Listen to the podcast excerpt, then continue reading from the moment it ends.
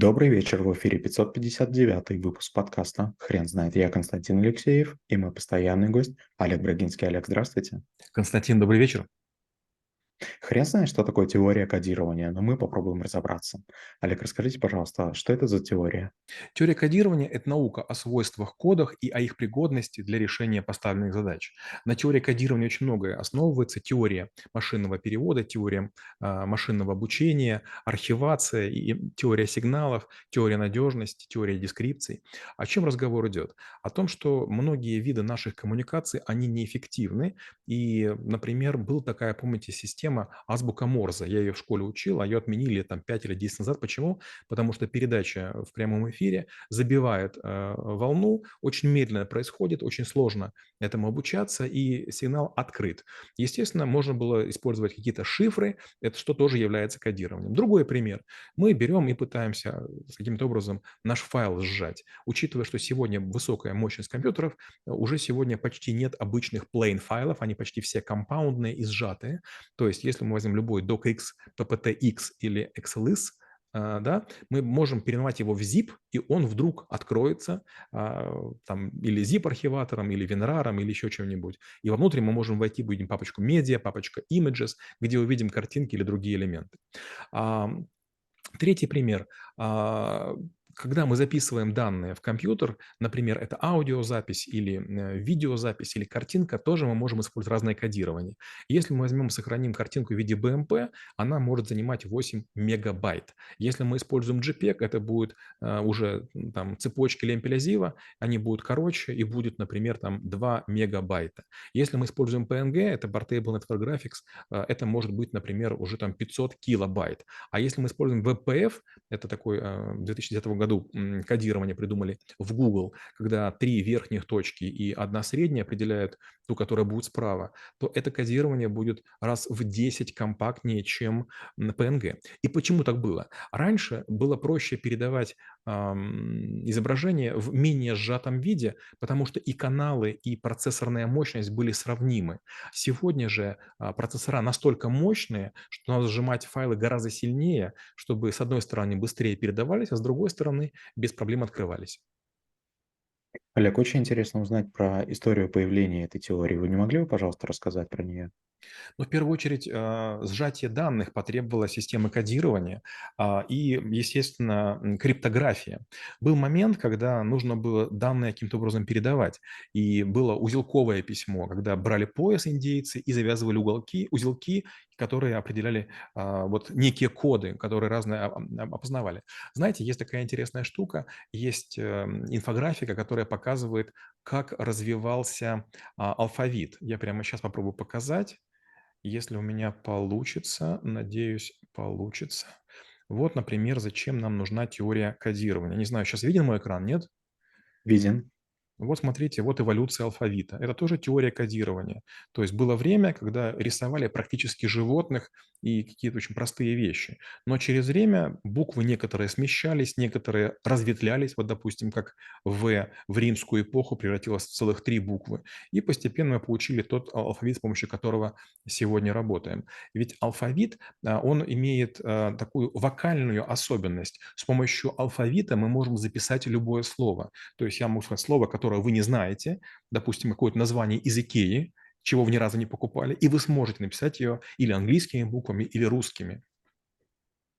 Олег, вы не могли бы, пожалуйста, а, обобщить, какое, какие виды кодирования есть? Ну, в первую очередь есть кодирование а, очень такое конкретное, понятное, простое. Его называют обыкновенным кодированием. Например, у нас есть светофор, который показывает, можно ехать или нельзя, или жесты, а, жест регулировщика. Опять же, если палка смотрит в лоб, возможен правильный, правый поворот, да? Если там палка смотрит вправо, значит, там делаешь другие вещи. Второе – это аутентификация, то есть вы, как Константин, прикладываете какую-то карточку, где есть некие коды, которые отождествляют вас с кем-то. Дальше это идентификация. Летит э, корабль а, воздушный, который может быть опасен, и мы запрашиваем специальным респондером, скажи свой-чужой. И если обе системы настроены на единое частоты кодирования, они понимают, если нет ответа, скорее всего, нужно сбивать, потому что это вражеское устройство. А, дальше обнаружение и исправление ошибок. А, наша компьютерная память, наши винчестеры, наши SD SSDD, они э, имеют специальные алгоритмы аппаратной коррекции. Магнитные домены, которые есть в памяти, они ведь не находятся точно в нуле и точно в единице. Они находятся обычно 0,2, 0,8, и чем чаще мы магнитим, тем э, все меньше и меньше становится эластичность этих доменов, и в конце концов они замирают на положении полуноль, полуединицы. И нужно понять, когда их пора вывести из строя. Поэтому есть смарт различные показатели винчестеров и другие настроечные таблицы, которые показывают, сколько было спин сколько было ошибок чтения, сколько было задержек при получении информации. Олег, вы не могли бы, пожалуйста, рассказать, какое количество материалов точно следует изучить для того, чтобы сказать, а, теория кодирования, я а, в ней разобрался, я понял на уровне идеи? Трудно сказать. Было время, и я э, читал такой курс, который назывался «Криптография», и я рассказывал от, от очень простых кодов, кодов сдвига, кодов Юлия Цезаря, кодов свитков, а, до сложных вот систем, таких как Enigma или шифрование Венрара.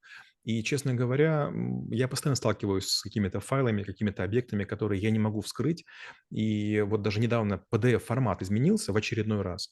И я вот, проводя лекцию, буквально вот в последнее воскресенье, не смог файл взломать, что делал раньше часто. Такое бывает, да, какое-то выходит обновление какой-то библиотеки, какой-то среды, и вдруг файл меняет свою кодировку, меняет способ своего взаимодействия с внешней средой. И э, поэтому опасно предполагать, что вы кодирование знаете. Методики кодирования, они почти не меняются, но их сложность повышается с ростом мощности компьютеров с объемом памяти. Например, первые версии э, архиваторов, они использовали словарь 64 килобайта, просто раньше не было более адресуемого пространства. Это, скажем, год 92 93 архиваторы Arch или LH, а, а вот, допустим, потом появились э, версии под Windows, у которых был словарь в 1 мегабайт, а сегодня уже WinRAR пятой версии поддерживает словарь в 1 терабайт. Я не оговорился, 1 терабайт. Олег, вы не могли бы, пожалуйста, рассказать, а насколько часто появляются новые технологии, что нового с точки зрения, может быть, методологии появляется в теории кодирования? Знаете, была такая история, я как-то услышал от своего отца, что с 1937 года якобы запрещены защита диссертаций по аэродинамике, потому что все оптимальные э, формы фюзеляжа, крыла и хвоста уже давно рассчитаны, и чтобы люди не теряли время, запретили защищаться. Вот такая же история по кодированию. Честно говоря, наверное, там в 16 веке уже были созданы основные алгоритмы, и уже кодирование не сильно может измениться. Но с другой стороны, я постоянно использую кодирование для того, чтобы решать свои задачи. Например, есть подразделения, которые открывают счета для лиц юридических. Они использовали раньше такое обычное описание и писали там по 5 килобайт текста, рассказывая другим коллегам через полстраны, что нужно делать. Я ввожу шифровки. Это такой под, под, подвид кодирования, который показывает, в каком документе, какое поле, какой тип ошибки содержит. Такое трехмерное кодирование, которое очень похоже из серии Юстас Алексу, да, в 17 мгновениях весны. Олег, вы не могли бы, пожалуйста, рассказать про свой практический опыт, когда вы поняли, что теория кодирования– это очень важный навык, его нужно изучать? Очень много примеров будет. Но первый пример, я писал хакерский редактор, и в какой-то момент времени я понял, что я и другие люди, мы набираем ошибочный текст, и надо бы пораньше определять это. Я рассчитал таблицу биграмм, триграмм, квадрограмм и начал переключать язык без пользователя. И в статье, которая называется «Реквием по хакерскому редактору Head», я как раз пишу эту фразу, и там после точки пишу «До появления первой версии пункта свитчера оставалось 5 лет». Другой пример, я с помощью теории кодирования придумал такую тему, я закодировал согласные ноликами, гласные единичками.